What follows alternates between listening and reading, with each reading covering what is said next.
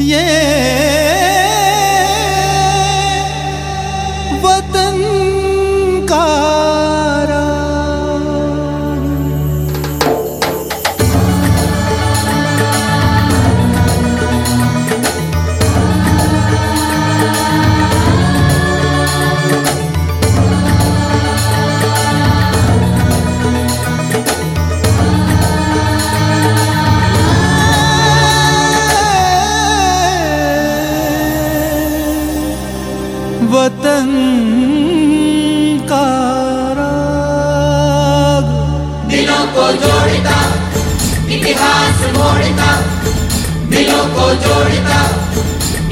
इतिहास मोड़ता बेटा धरती को।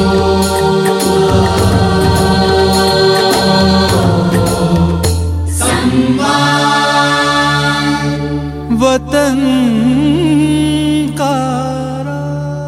पुरुषोत्तम दास टंडन ने देश के शोषित और बदहाल किसानों को उनका हक दिलाने और हिंदी भाषा को राजभाषा का दर्जा दिलाने में महत्वपूर्ण भूमिका निभाई थी। उनका जीवन देशभक्ति, राष्ट्रवाद, त्याग, परोपकार और ऊँचे आदर्शों के पालन के लिए एक नज़ीर है। आज़ादी के बाद भी विदेश की राजनीति में सक्रिय रहे और कई महत्वपूर्ण पदों को सुशोभित किया। उन्होंने हमेशा एकता और सद्भाव पर बल देते हुए समाज के उपेक्षित लोगों की आवाज़ें बुलंद की। पुरुषोत्तम दास टंडन का जन्म 1 अगस्त अठारह को इलाहाबाद के एक साधारण परिवार में हुआ था। पंद्रह साल की आयु में उनका विवाह कर दिया गया और उनकी शिक्षा दीक्षा इलाहाबाद में हुई। उन्होंने इतिहास में एमए करने के बाद कानून की पढ़ाई की। 1906 में उन्होंने तेज बहादुर सप्रू के साथ जूनियर वकील के तौर पर वकालत की शुरुआत की। किसी भी मुकदमे की पैरवी के पहले वे उसकी सत्यता की जाँच करते थे। मुकदमा झूठा होने पर वे पैरवी करने से इनकार कर देते। आज़ादी के आंदोलन के समय अक्सर वे राजनीतिक बंदियों और गरीब लोगों के मुकदमे की पैरवी निशुल्क किया करते थे। कुछ दिनों तक वे तत्कालीन नाभा नरेश के यहाँ कानून मंत्री और विदेश मंत्री के पद पर कार्य करते रहे। लेकिन ज़्यादा दिनों तक वकालत का पेशा और मंत्री का पद उन्हें रास नहीं आया। देश की आज़ादी का ख्वाब उनके सीने में मचल रहा था और इसे पूरा करने में उनके वकालत का पेशा आड़े आ रहा था। सन 1921 में वे वकालत छोड़कर सार्वजनिक जीवन में आ गए और आज़ादी के आंदोलन में कूद पड़े। सन 1906 में इलाहाबाद में आयोजित अखिल भारतीय कांग्रेस समिति की बैठक में उन्होंने सक्रिय रूप से भाग लेकर महत्वपूर्ण जिम्मेदारियों का निर्वहन किया। 1919 में घटित जलियावाला बाग हत्याकांड की जाँच के लिए कांग्रेस द्वारा गठित जाँच समिति के भी वे सदस्य थे। 1920 में असहयोग आंदोलन और 1930 में नमक सत्याग्रह के दौरान उन्हें ब्रिटिश हुकूमत के हाथों गिरफ़्तार होकर जेल भी जाना पड़ा। है यही मातम चमन में बुलबुले नाशाद का।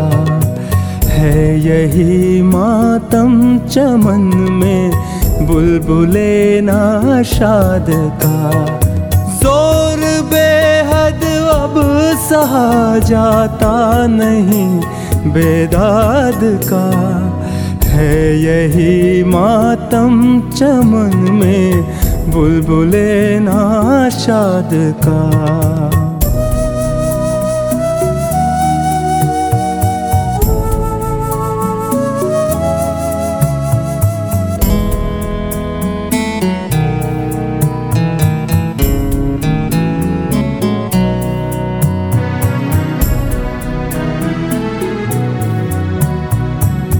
जितनी चीज़ें हैं जहाँ में एक दिन मिटने को है।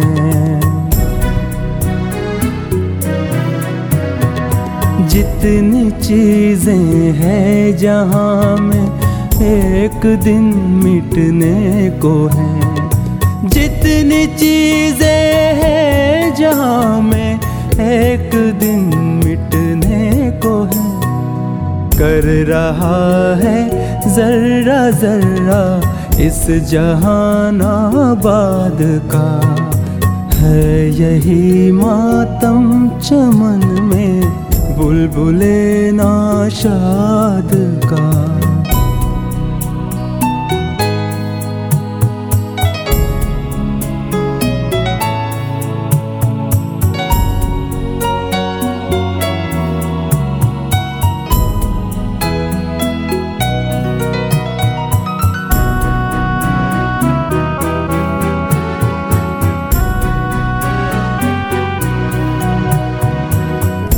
किश्तजारे दुनिया भी में दिल लगाना है बस।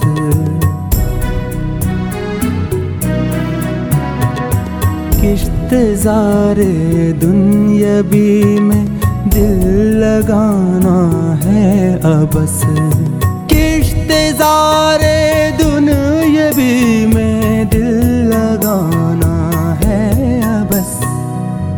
कुछ पता चलता नहीं इसमें कहीं बुनियाद का। कर रहा है जर्रा जर्रा इस जहाना बाद का।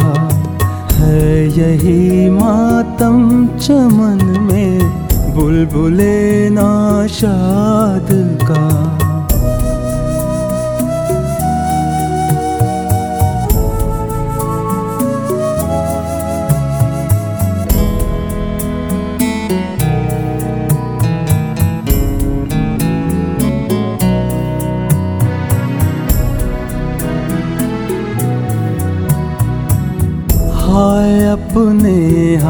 हाथ से गुलशन में वीरानी हुई।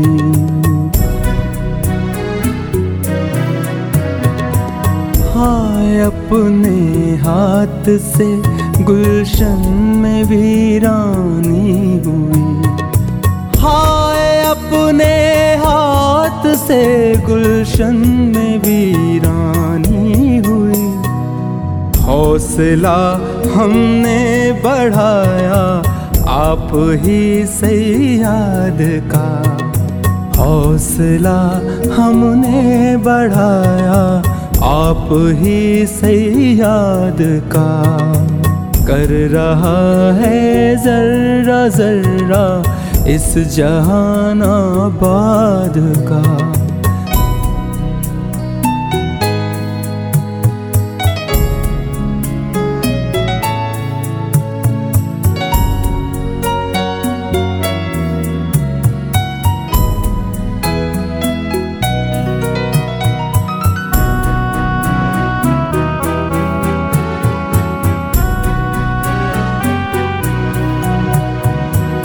दिल में अतहर के तमन्नाएँ शहादत रह गई।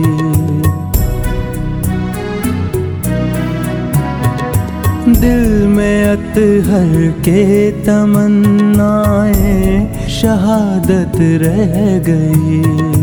दिल में अतहर के तमन्नाएँ शहादत रह गई। वारकारी एक भी दस में न था जल्लाद का। वारकारी एक भी दस में न था जल्लाद का। है यही मातम चमन में बुलबुले नाशाद का। ज़ोर बेहद अब सहा जाता नहीं बेदाद का। है यही मातम चमन में बुलबुले ना शाद का।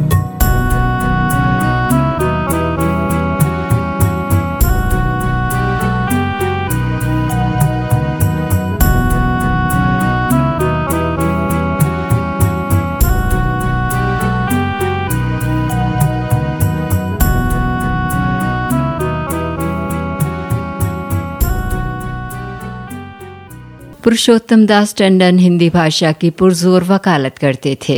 संविधान सभा में हिंदी को राजभाषा का दर्जा दिए जाने के मुद्दे पर उन्होंने हिंदी का खुलकर पक्ष लिया था, जिस वजह से दक्षिण भारतीय सदस्यों के ज़बरदस्त विरोध का उन्हें सामना करना पड़ा।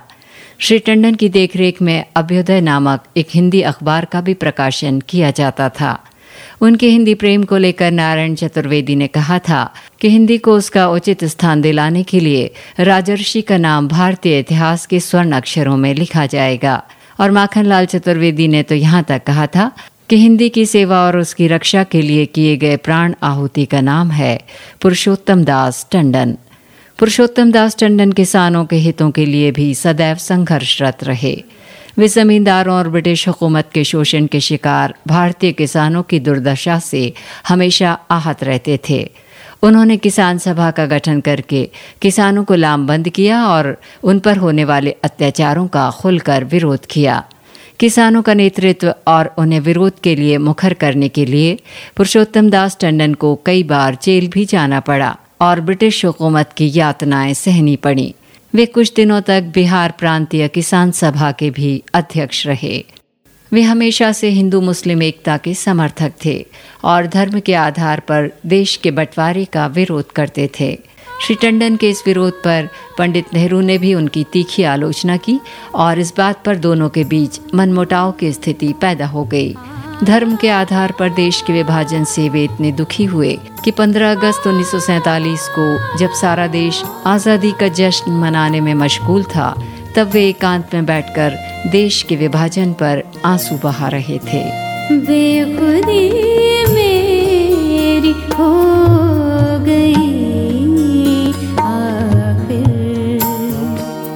बेखुदी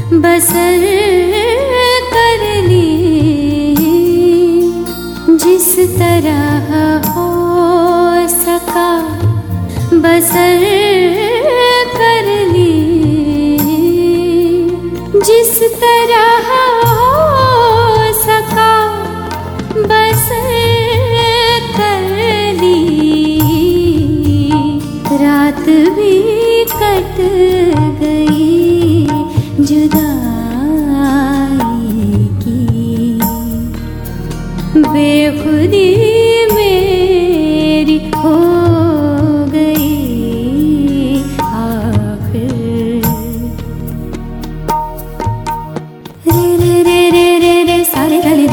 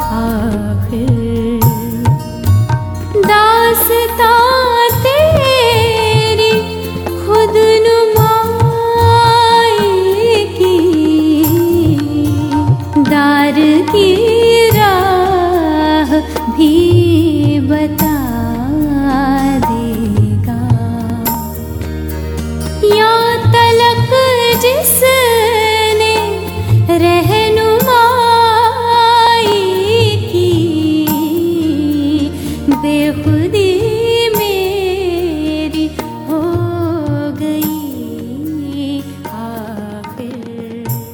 1931 में लंदन के गोलमेज सम्मेलन में भाग लेकर गांधी जी के भारत लौटने के पहले ही सरकार ने पंडित जवाहरलाल नेहरू के साथ पुरुषोत्तम दास टंडन को भी गिरफ़्तार कर लिया था।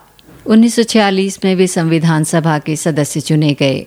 आज़ादी के बाद सन 1950 में नेहरू जी के विरोध के बावजूद नागपुर सम्मेलन में उन्हें राष्ट्रीय कांग्रेस का अध्यक्ष चुना गया। नेहरू इस चुनाव में आचार्य कृपलानी का समर्थन कर रहे थे। उन्नीस सौ बावन के लोकसभा चुनाव में पुरुषोत्तम दास टंडन लोकसभा के सदस्य चुने गए। इससे पहले वे 1935 के अधिनियम के बाद हुए प्रांतीय चुनावों में कांग्रेस पार्टी की सफलता के बाद उन्नीस सौ सैंतीस में जब संयुक्त प्रांत में कांग्रेस की सरकार बनी तो विधानसभा के अध्यक्ष नियुक्त किए गए थे। वे लगभग तेरह वर्षों तक इस पद पर आसीन रहे। टंडन जी एक आदर्शवादी और सिद्धांतवादी व्यक्ति थे। उन्होंने कभी भी अपने सिद्धांतों से समझौता नहीं किया। जब उन्हें उड़ीसा का राज्यपाल बनने का प्रस्ताव दिया गया तो उन्होंने इसे सिरे से खारिज कर दिया। अपने पूरे सार्वजनिक जीवन में उन्होंने एक आदर्शवादी नेता और सामाजिक कार्यकर्ता की मिसाल पेश की। तमाम सुख सुविधाएँ रहने के बावजूद वे हमेशा सादा जीवन जीते थे। वे अहिंसा के पुजारी थे। विदेशी वस्तुओं और पाश्चात्य संस्कृति से वे हमेशा दूर रहे और भारतीय सभ्यता और संस्कृति के पुरोधा बने रहे। उनके इस आचरण के कारण ही उन्हें राजर्षि कहा गया, क्योंकि वे ऊँचा पद और सम्मान पाकर भी ऋषि के समान सीधे और सरल थे। लाल बहादुर शास्त्री उन्हें अक्सर उत्तर प्रदेश का गांधी कहकर संबोधित किया करते थे।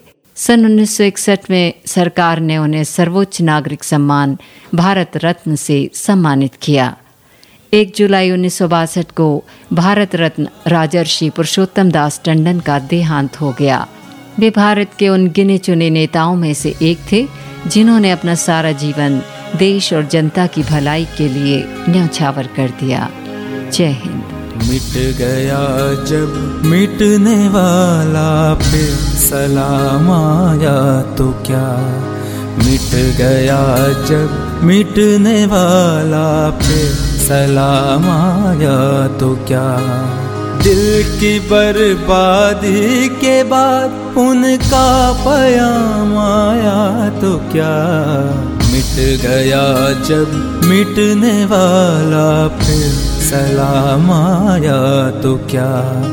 मिट गया जब मिटने वाला फिर सलाम आया तो क्या?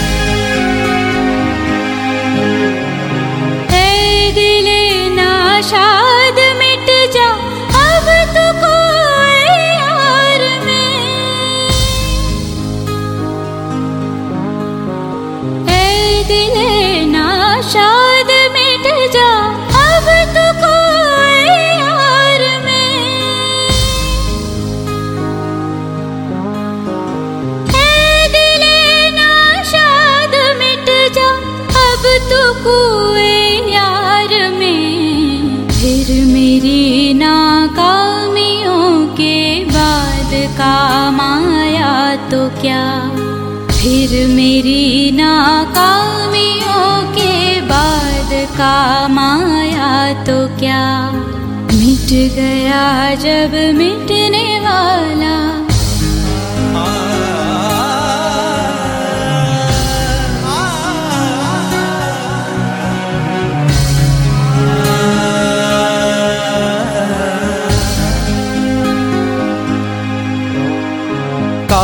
अपनी ज़िंदगी में हम ये मंजर देखते। काश अपनी ज़िंदगी में हम ये मंजर देखते। काश अपनी ज़िंदगी में हम ये मंजर देखते, पर सर तुरबत कोई महशर, हराम आया तो क्या? पर सर तुरबत कोई महशर, हराम आया तो क्या? मिट गया जब मिटने वाला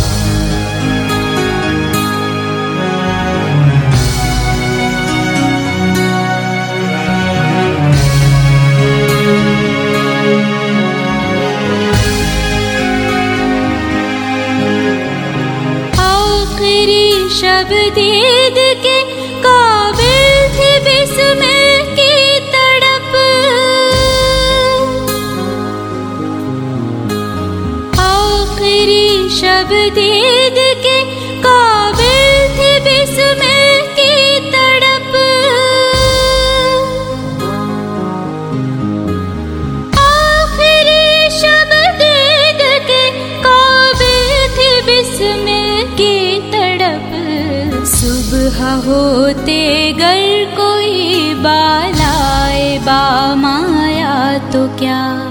सुबह होते गर कोई बालाए बामाया तो क्या?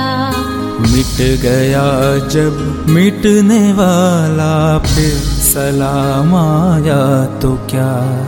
मिट गया जब मिटने वाला, फिर सलाम आया तो क्या? दिल की बर्बादी के बाद उनका पयाम आया तो क्या? मिट गया जब मिटने वाला फिर सलाम आया तो क्या? मिट गया जब मिटने वाला फिर सलाम आया तो क्या?